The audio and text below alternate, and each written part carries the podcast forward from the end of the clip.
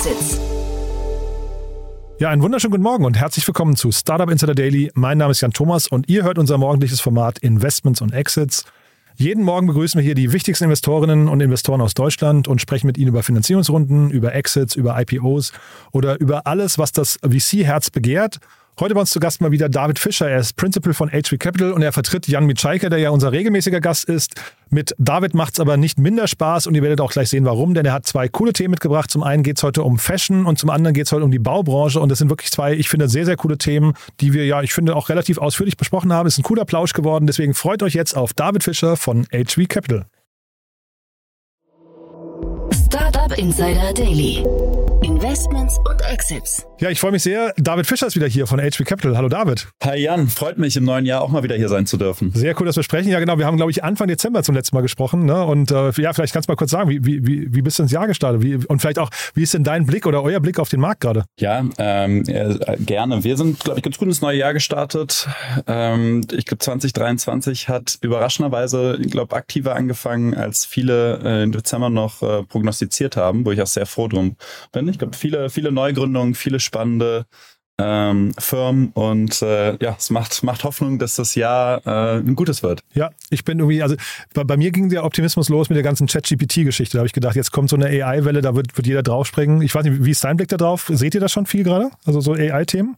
Ja, da sehen wir immer mehr. Ich finde, der Trend ist zwar von Jungfirmen schon noch vermehrt in USA. Und klar ist dieser Bubble dann im Silicon Valley um ChatGPT drumherum. Ähm, das ist dann, glaube ich, einfach ein bisschen ja, äh, vor Europa, ehrlicherweise.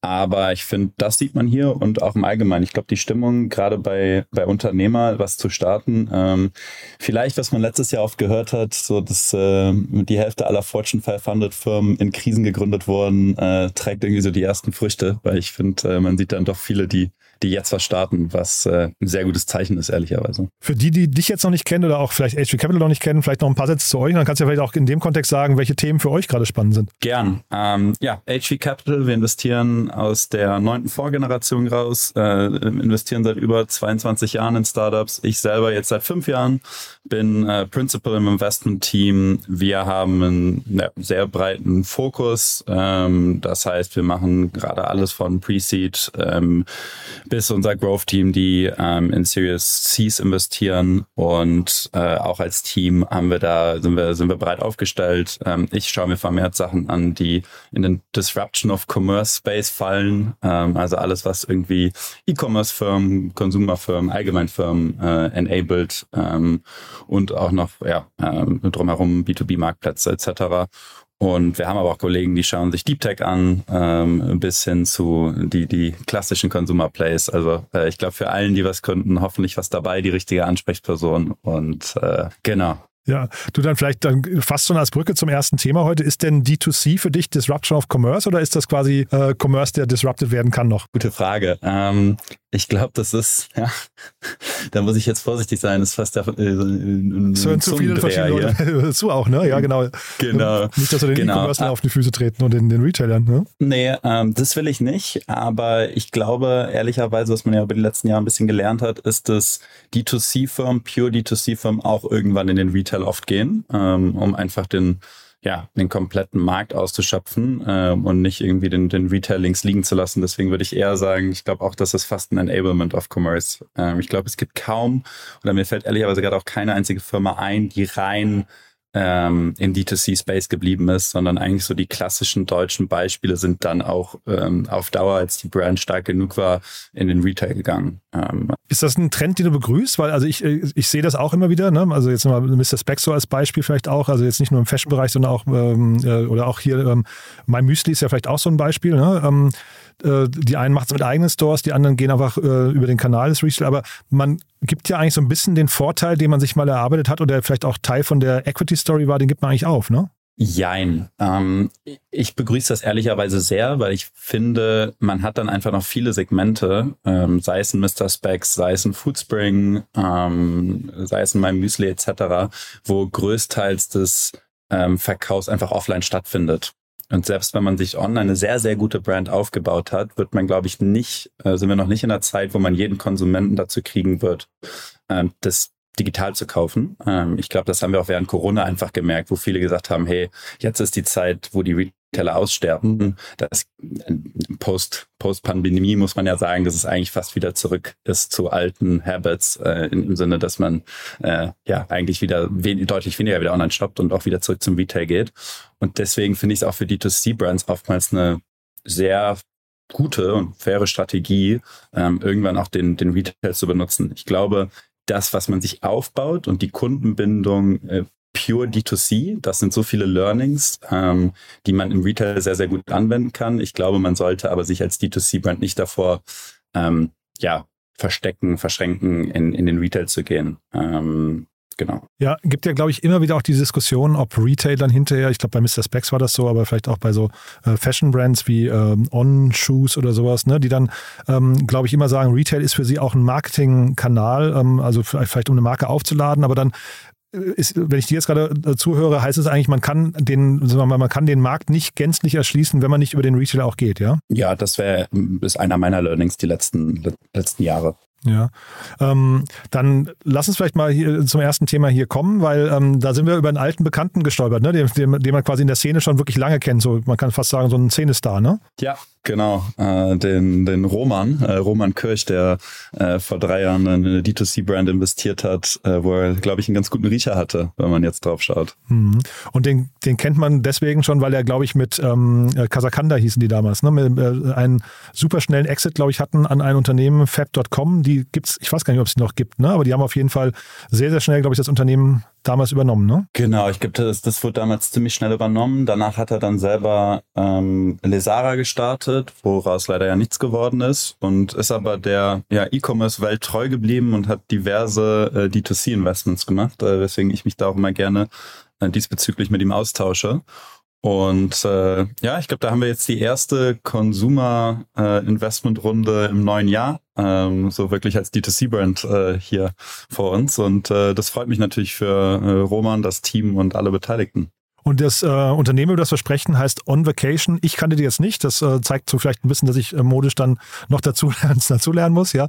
Aber du kanntest die, ne, glaube ich. Genau. Äh, hab auch äh, diverse Klamotten und muss auch sagen, äh, der äh, Klaas Häufer Umlauf hat ja investiert und er hat das wohl über den äh, seinen ähm, LinkedIn-Algorithmus gefunden. Und so ist bei mir damals auch passiert, ähm, bevor ich Roman das erste Mal von oben bis unten in dem ähm, in den Klamotten gesehen habe, habe ich das auch darüber gesehen, habe gedacht, ey, die haben irgendwie coole Klamotten mit coolen Sprüchen drauf, da muss ich mir mal was bestellen. Und äh, fand irgendwie auch die, ja, ich glaube, das ist eine ziemlich nachhaltige Produktion mit Bio-Baumwolle etc. Ähm, ziemlich, ziemlich ja, sinnvoll und hatte mir da mal was bestellt. Äh, das hat mich natürlich jetzt umso mehr gefreut, dass es äh, so ein kleiner junges äh, Streetwear-Brand äh, auch drei Jahre später dann äh, noch gibt. Und die Faszination da drin, also jetzt rein vom Businessmodell her, also erst, erstmal ist, glaube ich, für Männer und Frauen, ne? Ich habe gesehen, ähm, und, und auch Unisex und so weiter, also sie sind schon relativ breit aufgestellt. Also jetzt quasi auch Frauen könnten das im LinkedIn-Algorithmus gezeigt bekommen. Ähm, ein relativ großes Sortiment schon, aber trotzdem, was machen die jetzt anders als andere? Weil ähm, äh, man könnte jetzt auch sagen, Fashion ist halt Fashion. Das, ähm, warum braucht das jetzt noch einen neuen Player? Ja, ähm, ich glaube, das muss man bei Brands ja immer hinterfragen. Ähm, warum, weshalb, wieso und warum schaffen es einzelne Brands? Brands. Und ich glaube, das ist auch gerade das Schwierige, ähm, in, in Brands zu investieren und warum auch viele VCs davor zurückschrecken. Ich glaube, was das Team einfach sehr, sehr gut gemacht hat, ist einfach ähm, auf hohe Qualität zu setzen. Ähm, ich finde die T-Shirts, also ich bin da echt ein großer Fan von. Ich glaube, man hat dann so einen kleinen Viralität geschaffen, in denen diverse, ja, ich glaube, so deutsche ähm, Promis in Anführungszeichen die Klamotten irgendwie getragen haben. Ähm, und halt über Limited Editions. Also ich hatte mich da eben ein bisschen eingelesen. Die haben da mit Hugo Boss was gemacht, äh, Zalando und auch in ja, diversen ähm, Promis. Und ich glaube, das ist was, was einfach in, im Gesamtpaket dann einfach gut funktioniert ähm, für, für so eine Brand. Mhm. Und man sieht es ja momentan bei den Zalandos dieser Welt oder About You und so weiter, dass die alle eigentlich Probleme haben. Ne? Ähm, auch, auch bei äh, On Vacation sieht man zumindest Sale up to 50% off. Ähm, ist das generell gerade ein Problem für den Markt? Mussten die jetzt vielleicht deswegen auch eine Finanzierungsrunde abschließen? Ähm, und wo ist dann so nach vorne raus die Fantasie? Also, weil es könnte ja auch sein, dass dieses ganze Thema, es wird immer wieder diskutiert, dass dieses ganze Thema mit ähm, na, dieser Saisonware, ne? dass man irgendwie jede, jedes Jahr eine neue Kollektion rausbringen muss oder jede Saison, ähm, manche Brands sogar, glaube ich, fünf, sechs, sieben Mal im Jahr, dass das eigentlich so ein bisschen, weiß nicht, outdated ist. Ne? Ja, also ich hatte in der Pressemitteilung gelesen, dass die Company profitabel ist, ähm, was, was mich sehr gefreut hat und dieses Jahr einen niedrigen zweistelligen Millionen anpeilt. Ich glaube, wenn du als Vision fragst für Streetwear-Brands, da ist, schwebt allen im Kopf eine Marke, die jetzt auch in Berlin einen Store eröffnet haben, Supreme. Die wurden für 2,1 Milliarden äh, 2020 übernommen. Ähm, das ist, glaube ich, so das, das Ziel für jede, für jede Streetwear-Brand. Ähm, ich glaube, da ist On Vacation noch ein Stück weit weg, aber ähm, ich bin ja optimistisch. Ich sage immer, das Glas ist äh, ja halb voll, nie halb leer. Aber Supreme, das war ein weiter Weg, ne? Das ist eine, ein Unternehmen, das ist in den 90ern gegründet worden. Genau, das ist in den 90ern gegründet worden. Das ist auch, glaube ich, dann ein langer Weg vor sich. Ich glaube, da auch die Streetwear-Brand On Vacation, wenn sie das irgendwann mal anstreben, hat da einfach einen langen Weg vor sich. Und das ist auch ein Grund, warum, wie gesagt, oftmals VCs vor D2C-Cases und insbesondere ähm, ja, Mode, Modemarken zurückschrecken. Aber ja, ich glaube, bisher hat das Team viel richtig gemacht und ähm, wer weiß, wer weiß, wo sich die Company hin entwickelt. Also den Shirts, ich gucke guck hier die ganze Zeit auf die Kollektionen drauf, den Shirts kann ich total viel abgewinnen. Das ist ein, ein, ein toller Stil, muss ich sagen. Zeitgleich frage ich mich trotzdem, ähm, langt das heutzutage? Weil also hinterher ist es ja dann doch, jetzt, ich fand das eben mit dem LinkedIn-Algorithmus spannend, was du gesagt hast. Man muss ja irgendwie herausstechen, man muss ja irgendwie äh, möglichst günstig seine Kunden erreichen und dann irgendwie auch dieses vielleicht dieses Storytelling, wenn du sagst, das ist so ein bisschen so ein Promi-Faktor noch, ähm, das heißt ja irgendwie Influencer, Testimonials und solche Geschichten, das ist schon eine ganze Klaviatur, die man heute beherrschen muss, oder? Äh, total. Ich glaube, was auch das Team hier sehr, sehr gut gemacht hat, ist, dass die Marke oftmals auch auf den T-Shirts ist als Slogan, aber man, weil es halt ja on vacation also im Urlaub, äh, wird nicht so oft dann als Brand wahrgenommen. Also ich kenne es von mir selber. Ich trage ehrlicherweise nicht so gern sichtbare Marken. Ähm, ich finde, das ist irgendwie äh, nicht mehr so Trend der Zeit, aber bei On Vacation, da würde ich jetzt nicht direkt per se darauf schließen, das ist jetzt eine Marke. Ähm, und ich glaube, das ist, was hier viel, viel auch geholfen hat. Ähm, und dann natürlich auch, ich glaube, man braucht immer so drei bis fünf Interaktionen mit einer Brand, bis man eigentlich was kaufen würde. Ich glaube, im Luxussegment sogar noch mehr, bis zu sieben, acht. Ähm, wenn dir natürlich aber sowas immer wieder auffällt, ohne wirklich so dieses aggressive Brand-Marketing zu haben, ist das, glaube ich, auch ein, ein recht, ein ziemlich smarter Weg, ähm, um auf sich aufmerksam zu machen. Aber ja, es ist super schwierig und ich glaube oftmals auch nicht greifbar, warum ähm, manche Brands es schaffen, manche nicht und manchmal hängt es auch nur von einer Kollektion ab, die dann, äh, selbst bei den großen Modelabels, die dann natürlich komplett durch die Decke geht und auf einmal so eine, so eine Brand verändern für, für längere Zeit. Finde ich aber mit der Namensgebung total spannend, was du gerade sagst, weil das ist tatsächlich so, ich meine, Logos will eigentlich, ne, es gab ja irgendwie, ähm, ich glaube, Naomi Klein oder sowas, die irgendwann mal geschrieben hat, hier No Logo und seitdem hat sich das irgendwie so ein bisschen eingebrannt. Ähm, aber wenn man hier quasi etwas auf ein T-Shirt draufdruckt, wo man das Gefühl hat, es ist gar kein Logo oder es ist gar kein Claim, dann äh, ist es eigentlich ein, ein anderes Feeling. Ne? muss man vielleicht bei der Namenswahl eines, ähm, eines Fashion-Startups auch schon mitbedenken. Äh, ich äh, habe gerade gedacht, äh, mit Blick auf Jan Mitschaiker, der ja heute nicht da ist, das wäre eigentlich ein cooles äh, Thema, wo man vielleicht so guerillamäßig die, die Out-of-Office-Reply-Mails irgendwie äh, kapern könnte ne? und dann einfach einen Banner den Leuten spendiert. I'm on vacation. Das stimmt. So, ja? Äh, vielleicht schicke ich Jan ein T-Shirt zu in Urlaub, dann kann er das noch in seine E-Mail packen. Ja, sehr cool. Du und äh, aber vielleicht nochmal ganz kurz dann zu euch, dein Blick darauf. Wann würdet ihr, zu welchem Stadium würdet ihr in so ein Unternehmen investieren? Also ähm, kommt da jemand mit der Idee und einem Logo und einem T-Shirt, einem ersten T-Shirt um die Ecke oder muss da jemand eher so diese äh, knapp zwei Millionen, zweistelligen Millionen Beträge an Umsatz machen? Äh, ja, ich glaube, bei so einer Brand, da wollen wir schon Traction sehen. Ähm, ich selber habe ja in Everdrop investiert ähm, bei HV und ich muss sagen, das Team hat halt einfach damals schon ähm, eine gute Traction. Man hat einfach gemerkt, okay, das ist ein Thema, was, was viral gehen kann, Anführungszeichen im, im Putzsegment. Ähm, und ich würde kein D2C-Investment machen, ohne, ohne diesen ja, Proofpoint zu haben, ähm, dass sowas funktionieren kann. Weil man hat oft bei D2C-Firmen ja verschiedene Thresholds, wo so, wo man Angst hat, dass so Brands ja an, an ihr an ihrem Maximum, Umsatzmaximum würde ich es würde nennen, stoßen. Ähm, und das kann auch bei vielen schon bei, bei ganz, ganz kleinen Summen sein. Deswegen ähm, wir mit unserer Fondsgröße und auch der eingangs erwähnten Investmentstrategie äh, würden, würden wahrscheinlich nicht in eine D2C-Brand ohne, ohne Umsatz investieren. Dann, du hast ja ein zweites Thema mitgebracht. Ähm, eben haben wir quasi als Aufhänger gehabt Disruption of Commerce. Jetzt habe ich mich bei dem Thema gefragt, ist das überhaupt Disruption von irgendwas oder ist das quasi einfach nur äh, Arbeitserleichterung hinterher und ähm, irgendwie so die nächste Stufe? Ähm, nee, äh, da widerspreche ich dir. Ich glaube, das ist Disruption von einer kompletten Baustelle. Ähm, jeder, der mal oh. Zeit, Zeit auf einer Baustelle verbracht hat und gesehen hat, wie, wie ineffizient das noch äh, heute ist im, im 21. Jahrhundert in Deutschland und Leute sich fragen, ja, wie es in Deutschland mehrere Jahre dauern kann, bis so eine Elbphilharmonie oder der BER fertig ist äh, und fragt sich, warum das in, in Asien teilweise in drei Monaten geht, die gleichen Projekte. Ähm, ich glaube, der muss einfach mal gucken, äh, wie viel da noch analog ist. Und äh, ich glaube, dann da kann man die Frage beantworten. Aber dann, also Disrupt, äh, Disruption der Baustelle, ich meine, das klingt ja super, ne? Das ist ein, ein, ein cooler Slogan auch für äh, Spectre Automation heißen die, über die wir jetzt sprechen.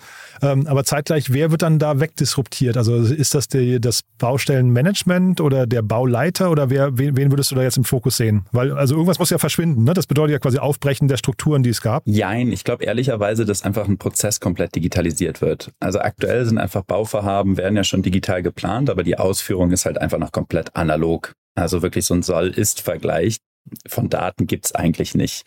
Und das ist halt, woraus dann die Folge besteht, dass einfach Bauprojekte deutlich mehr Zeit benötigen und auch deutlich über ihrem Budget liegen, sage ich mal. Ähm, und äh, ja, was einfach da die Lösung von, von Spectre ist. Ähm, was ich immer sehr cool finde, ich muss das kurz erwähnen, was äh, aus meiner, endlich mal wieder in einer Company aus meiner Heimatstadt, äh, jetzt kurz vor Karneval.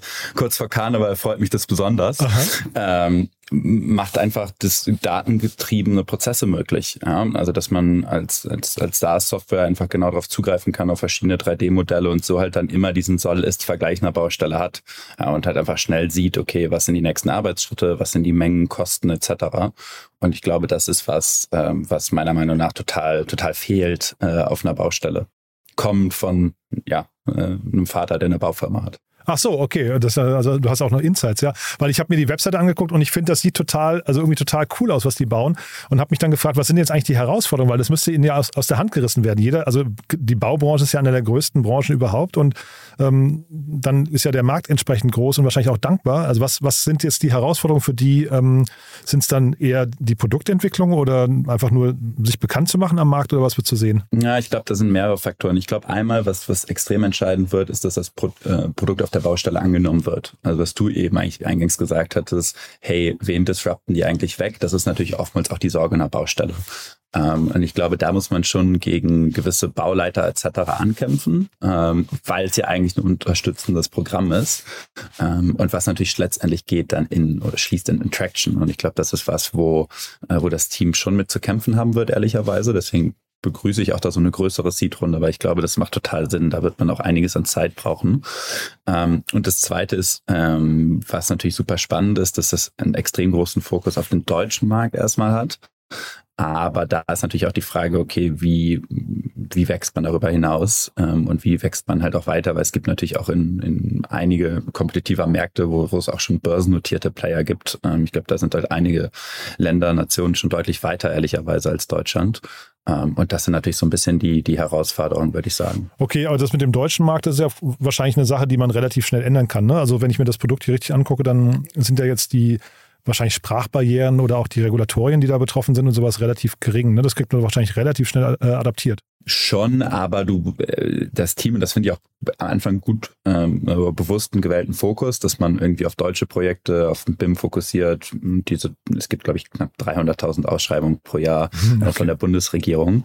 Ähm, aber äh, nichtsdestotrotz, also ich glaube, wenn du in den USA schon, äh, gibt es einen börsennotierten Player, der macht irgendwie knapp 29 Milliarden Umsatz, ähm, ist es natürlich schon, dass du da einfach mal, dass, dass man da erstmal ja, eine gewisse Relevanz machen muss.